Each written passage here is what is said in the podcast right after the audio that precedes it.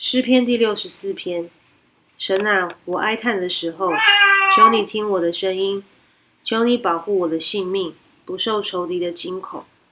求你把我隐藏，使我脱离作恶之人的暗谋，犯作孽之人的扰乱。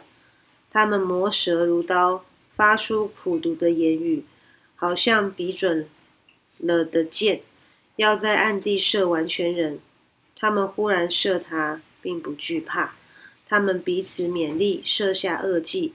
他们商量，暗设网罗，说：“谁能看见？”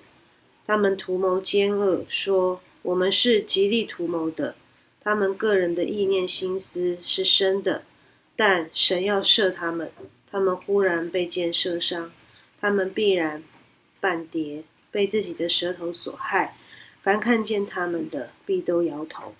众人都要害怕。要传扬神的工作，并且明白他的作为，一人必因耶和华欢喜，并要投靠他。凡心里正直的人都要夸口。感谢主，让我们一起来祷告。我们在天上的父，愿人都尊你的名为圣。愿你的国降临。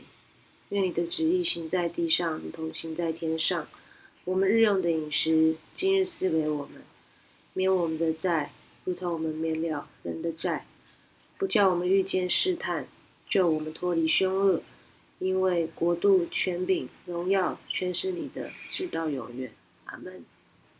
最近台湾因为天气比较冷，然后年底了，工作比较忙，没有办法每一天按时更新，也请我的听众们见谅，也请为我祷告，能够每天都有时间来亲近神，来诵读他的话语。愿神赐福我们，拜拜。